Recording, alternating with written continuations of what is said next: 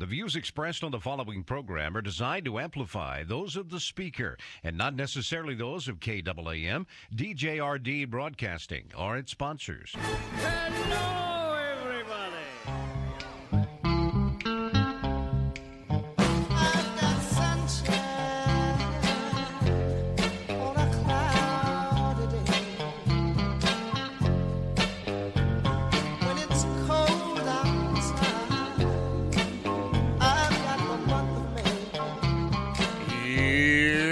What's coming up on today's experience? Devotional Diamonds of the Day, also known as D D Ds, where my daily devotions become some of our spiritual reflections. Sound effects placed throughout the show which have nothing to do with life, except they make you smile, and after yesterday's news, I think a smile seems like it would be appropriate. The review of the goofy news, which proves Jesus is coming back sooner than you think. Uh, I, I'm going to get a, a countdown watch, because I just think it's like ten, nine, eight, something like that. Life lessons for our faith that we can actually use. Some of us will actually use them, and it will help us in our walk, draw closer to the Lord, and bring more glory and honor to him. Some of us will just listen and go, huh, well, that's nice. Humor that will force you to think, why does this guy have a radio show? If we can pay the bill next week, that would be why. Also, Bible trivia for fake, and yet somehow, real cool prizes, your phone calls, and more.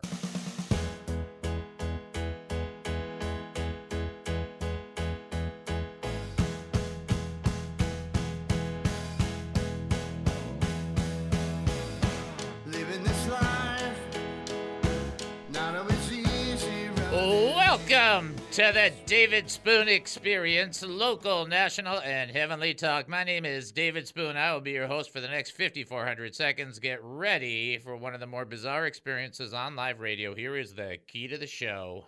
We don't know what we're doing. We have no idea what's going to happen. Hmm. And we don't care. Wow.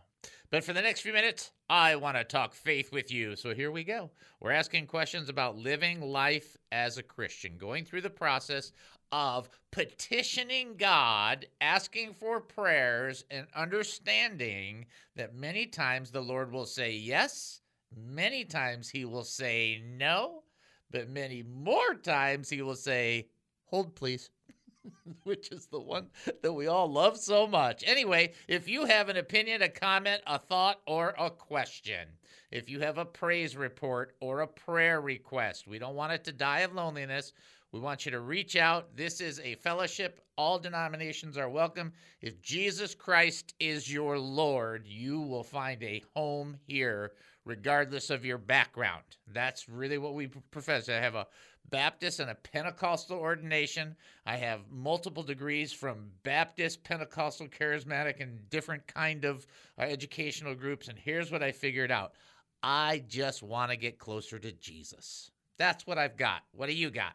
If you want to reach out to us, you can call nine seven two, four four five, zero seven seven zero. That's nine seven two, four four five, zero seven seven zero. When you call nine seven two, four four five, zero seven seven zero, you will have the absolute pleasure of talking to Captain Chris. Not for a long time, but talking to Captain Chris. And then you will be sailing takes me away to where I'm going. Don't laugh. We're going to do that different every time for the next, like, year. Also, text us, two one four, two one zero, eight four eight three. That's two one four, two one zero, eight four eight three. It doesn't cost us anything if you text us, two one four, two one zero, eight four eight three. And then you can email us, David at he must increase dot org. That's David at he must increase dot org for the email, which leads us to the website, which leads us to our discussion. One, for prayers. And for praise reports, you can go to that website and fill out a little form. You don't have to have perfect English. It doesn't matter. And then uh, you submit it, and we will either pray for you publicly or privately, whatever it works. We have a, a people that pray on a regular basis. I'm the probably the primary prayer, prayerer, whatever that word is. Uh, additionally, there are uh, uh, places on the website to encourage you with video and audio, especially if you're going through a tough time in faith.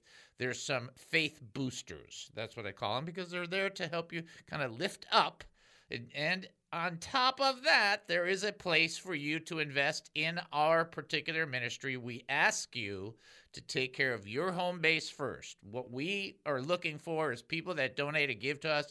They're taking care of their home church. They're taking care of their main fellowships. If the Lord has blessed you and you are able to give, then we ask you, be it on a recurring basis or on a one-time basis, if you can give, fantastic. If you're not able to, you got to pray for us. I just ask you that because that's another way, as we talked yesterday, about joining the struggle. Do me a favor, prayer requests, praise reports, investing in the ministry, go to he must increase dot org. Prayer request? he must increase dot org. Praise report? he must increase dot org. Looking to give to this ministry? he must increase dot org. Confused by what's happening right now? he must increase dot org. he must increase dot org. All right, there goes Captain Chris jumping off the bridge. Um, uh, let's see. I do want to let you know, Ambassador Program information cometh. Isn't that a funny way to say that? Ambassador Program information cometh. In other words, we're going to be doing an ambassador program. I'm working this out with the doctorate. It's kind of like what's important about doing the doctorate and doing it this way is I have to do it methodically. So it takes more time than anybody would ever desire. It's just like, wow, really? Yes. You know, isn't two plus two four? Yes, but we have to triple check that. Really? Okay. So uh, more information will be coming. And then also information on bumper stickers and cards. We are actually still looking for envelopes. I know it's nuts, but it's really hard to find these envelopes. It's so weird, but we will find them and we will get them to you. If you want a bumper sticker or business cards, just send an email or reach out to us on the website and we'll get it to you. Somebody's already calling before we even start the show. That tells you how uh, hungry and uh, loving and wonderful and uh, maybe uh, brave people are. Ready? Here we go. This is David. Who am I talking to? Hi, this is Annika. How are Hi. you doing? I'm doing fantastic, Annika. How are you? I'm doing great. How's your knee and your physical therapy going? It's going well. I had to kind of pull back on the physical therapy because insurance went, said no more, but I have been able to go to the gym, and so I've been doing the same thing that they were doing in physical therapy at the gym, and it looks like I look eh, sixty percent normal.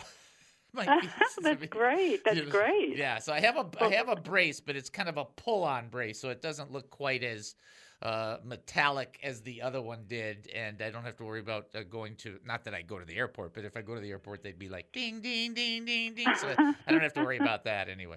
How are you doing? How are you and your wonderful husband doing? How are uh, things we're going? We're doing pretty good. We're doing pretty good. We're still um, working through some things. Um, they're they're all in progress. I did have a question. I don't know if this is the kind of thing you handle on the show, but um, it occurred to me, okay, that if Satan's a spirit and he's in spirit form is in material form, there's not like we know it, a physical body, then why should the lake of fire be a threat to him as a punishment? Right. And then sort of related is God appeared to Moses in a burning bush that didn't consume the bush, and the bush was made of bush material, okay? Uh-huh. Um, so how does that all fit together? And and the bottom line is, why would the lake of fire be a threat to Satan? Yeah, that's and you know what? Great question. I'm giving you an answer. You're going to go, wowzer, because here's the straightforward answer. The lake of fire is not a lake that you and I would understand as, oh, it's just a lake. It's like Walnut Lake or it's like a Lone Pine Lake. It's just a lake. It's got a lot of fire. The lake of fire is God's judgment pit, and that lake will be more consuming and tormenting for any type of being, be it uh, corporal or otherwise. So the idea that we have about what that would be is kind of maybe materialistic in our thinking, whereas God, the way he does his judgment, is much more uh, in depth to the to the core and to the molecule of the being. So when Satan's going to go into the lake of fire, it's not going to be a regular lake of fire. You know, it's not going to be that type of normal human thought process. It's, the reason they use that picture is so that we can understand the depth of the punishment and the torment that's coming.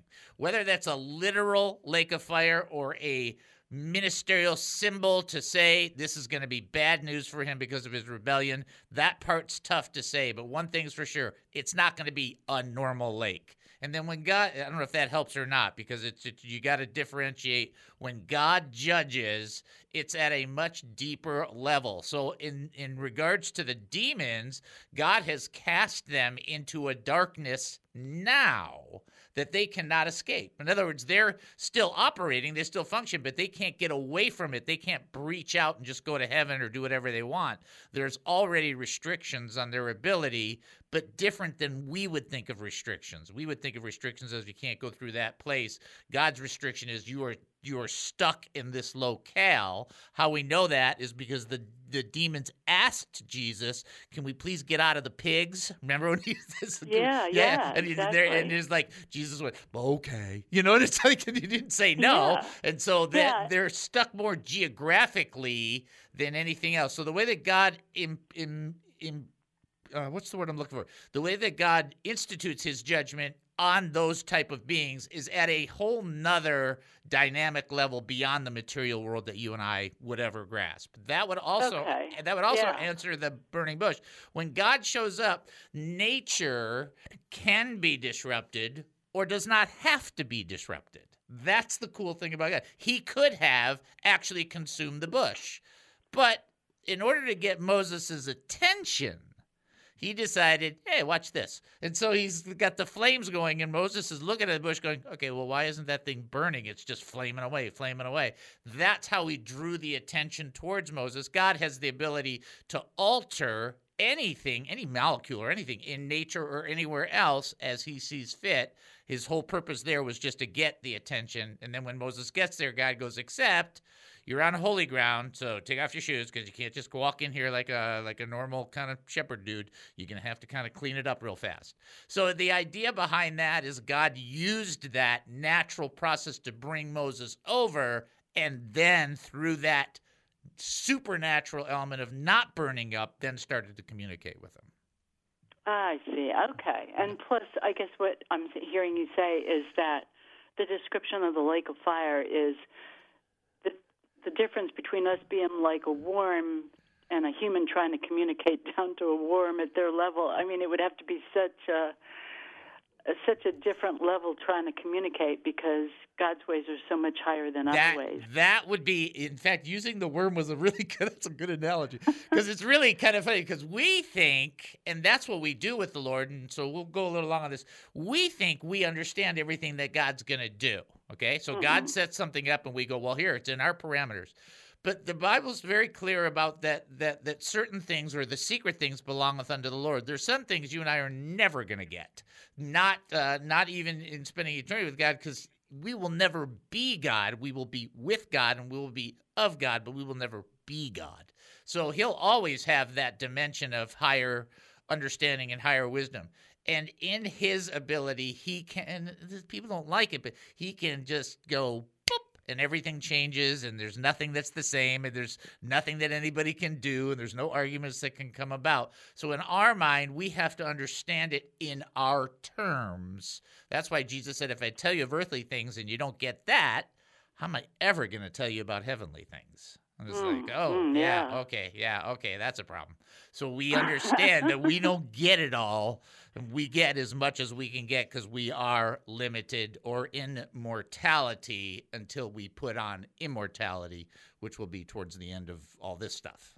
Yeah, that's good. I, I started, I guess it was last summer, right before I found you on the radio, I started looking through the Message Bible, and um, I know it's it's not a translation. It's like a paraphrase. Correct. But between it and you being real um, different, it has opened my eyes so much. There was one thing that kind of relates to the question today, and it was talking about, oh, and I'd have to go find it, but it was talking about how um, our bodies, when we die, they're going to be, you know, nothing compared to the new immortal bodies. And it was comparing it to um, planting and sowing and, and farming. And it made such a comparison in the words that they use that it really struck me how different we're going to be. Just like a seed is such a bland, boring, tiny little thing, and then the plant that comes out of it is so huge and, and beautiful when it flowers, and then it produces fruit. And it was like, wow, okay, so that's just, and that's just the tip of it, trying to convey how amazing it's going to be in our new body.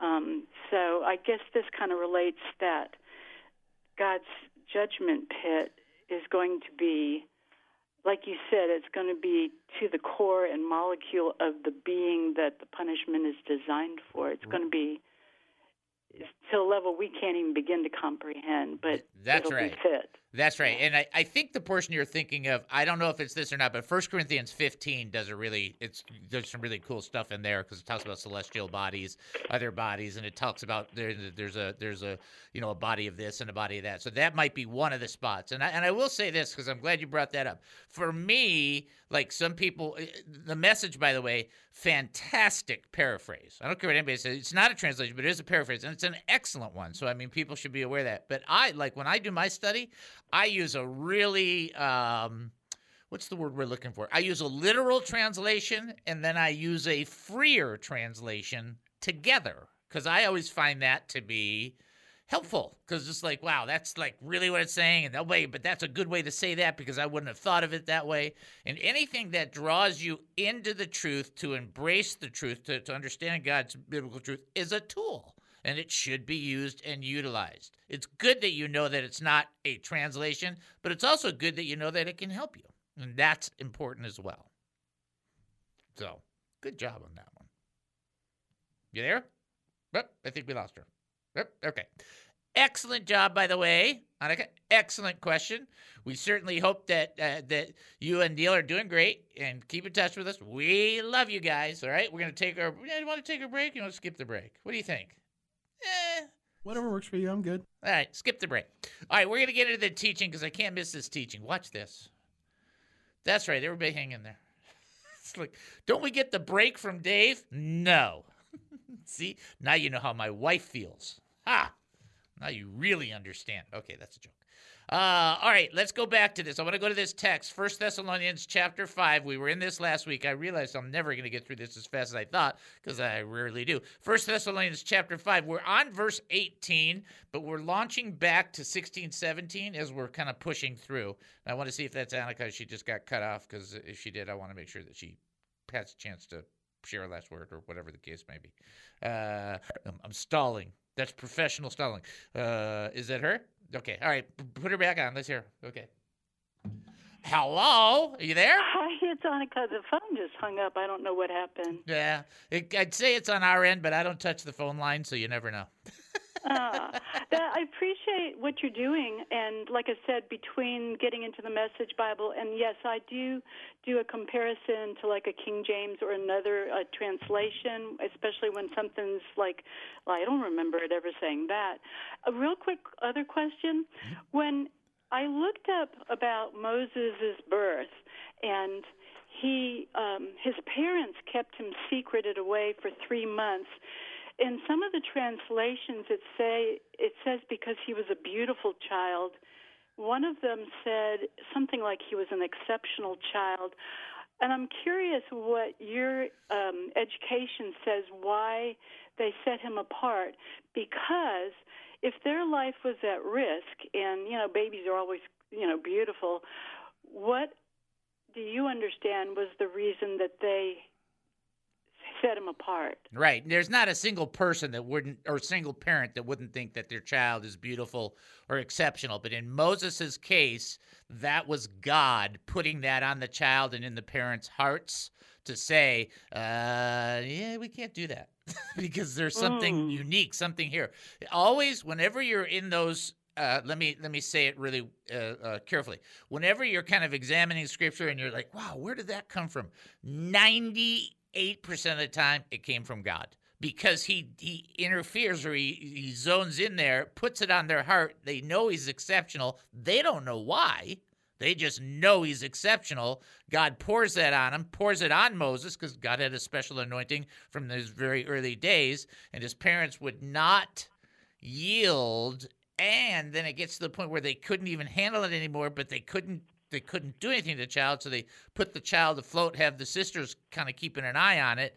They didn't know for sure what the overall results were going to be, but they knew something was unique about the child and that God was going to do something. They just didn't know what. And then God has the child picked up by Pharaoh's daughter and raised in the Egyptian house, which in and of itself is so miraculous that she didn't just say, gee, just kill that child, because that's what they were doing.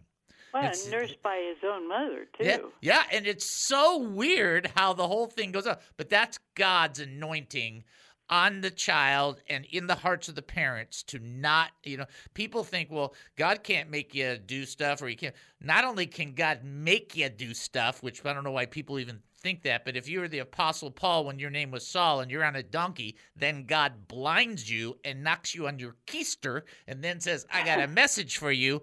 You're going to listen. It's not, there's no, there's no free will while he's sitting on the ground blind and God's going, got a message for you, pal. It's like, I think that's the end of that. Now, it's not that free will doesn't come into play, but the Lord has the ability to override anything, anywhere, anytime, according to his wisdom. And that's what he does. Hmm. Very good. Okay, that helps. Okay. Well, thank you so much. You're welcome. You know, okay. I, I, my privilege. All right. Bye-bye. All right. Bye-bye. Okay. So now we're going to get into the text. Now you know for sure we're not going out, so you might as well just relax. First Thessalonians chapter five. So like I said, we're in verse eighteen, but I want to just do sixteen, seventeen just as a remember. sixteen says, rejoice always. seventeen says, pray constantly. Verse eighteen says, give thanks in everything, for this is the will of God for you in Christ Jesus. People are scurrying all over the Bible trying to find the will of God for their lives, and they want to have the specific will in their lives, but it's funny that people want to have the specific will when they won't do the general will. And here's the general will of God for your life, one of many, but this is a pretty important one since it's so specific. Give thanks in everything, for this is God's will for you in Christ Jesus. Well, I really want to do the will of God, Dave. Okay. Here. Give thanks in everything. No, no, Dave. Now, you don't understand. I want to know what specifically I'm supposed to build. Well, why don't you start building obedience, and we'll just go with give thanks in everything.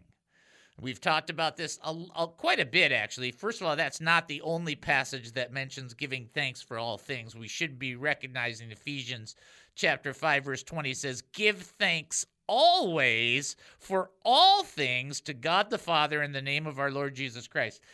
I think you get the idea that between those two passages, there's a requirement for us to be giving thanks.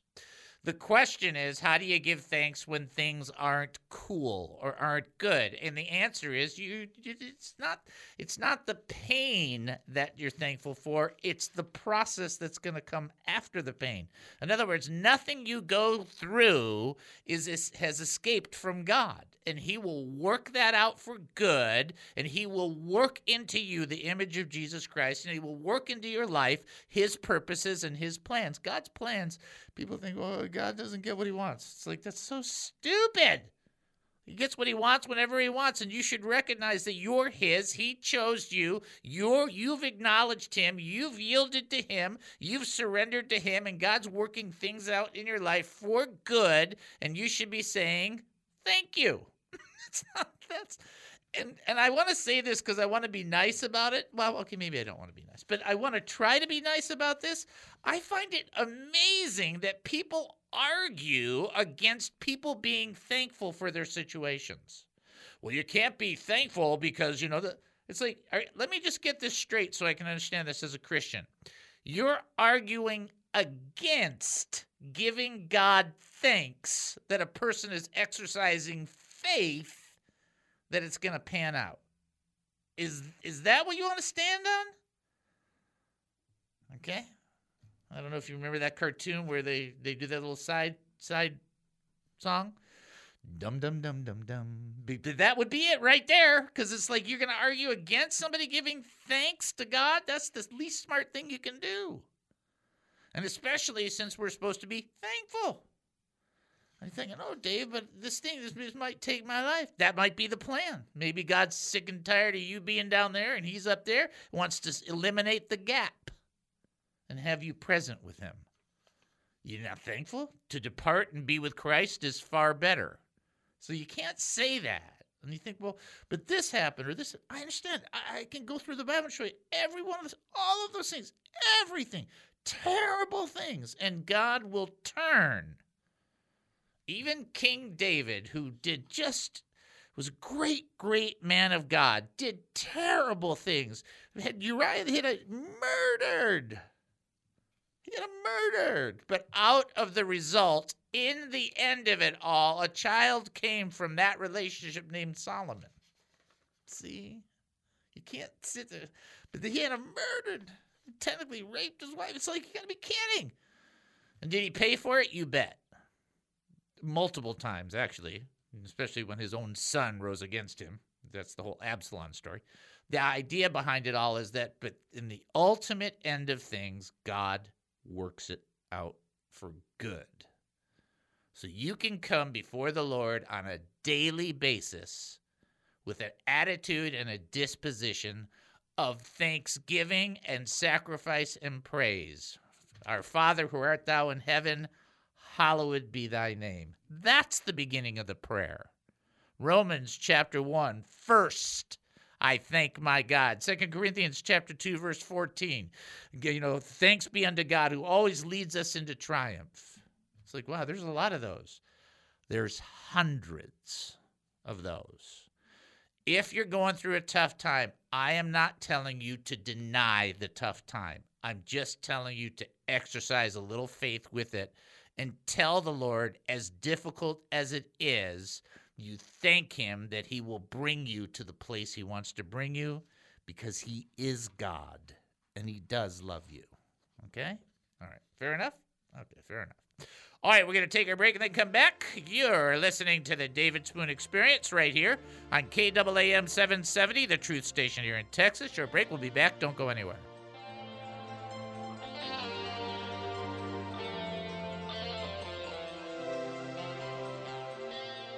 You know, it's not just the audience that needs stuff. Sometimes the host needs a little bit of a, you know, a little Tell me bit the of... show's all about you. Well, this segment is. Oh, okay. Not about the show, but I would say this segment, and it actually has a title for the D D D. It's called Joke Time. Is Christian humor allowed in teaching? We've actually had complaints. You know, oh, you can't teach the gospel and use humor. That's why Jesus called uh, James and John the sons of thunder, because it wasn't a humorous quip. You're right. Uh, pretty bad exegetical process, but let's look at it. Proverbs chapter seventeen, verse twenty-two. Proverbs seventeen, twenty-two. A joyful heart is good medicine. A joyful heart is good medicine. You've heard that before. That's not new. You know that's the case. But what happens is people take these unique interpretations in Scripture, and they think that it applies to all processes. So somebody actually said to a member at our station, you can't use levity in the gospel proclamation because Paul says you can't do it in Second Corinthians. And it's like, eh, wrong answer. This is why we do the thing called read. That's always fun. And uh, Second Corinthians chapter one, verse seven says this, in case you were trying to figure out where the, that word levity come from. It's only in one translation. It's actually never used in any other capacity. But here is what he was talking about. Was I fickle when I intended to do this? Or when I made my plans, did I make so in a worldly manner in the same breath as to say yes, yes, and no, no? The only time that the potential word levity is used is when Paul is talking about meeting with the Corinthians. And the one interpretation you could use is, was I using lightness? It's not really the word for levity, just in case you're wondering. But was I used, did I use lightness when I made my plans with you? In other words, was I kidding around when I made plans to come see you? No. That's what Paul said. Not, you can never use humor. So whoever kind of swapped those two together really, really needs really needs to like relax. I think that would be the key. And then for those that are just curious, you know, when the gospel talks about, this is kind of one of those classic things, when the gospel talks about making declaration in the foolishness of preaching, the word is moria, moria, from which we get the word silliness. So Paul's like, yeah, preaching the gospel for the Greek people and for the Jewish people in large, it's a, kind of like a silliness thing. Yeah, that's what he said. The David Spoon Experience.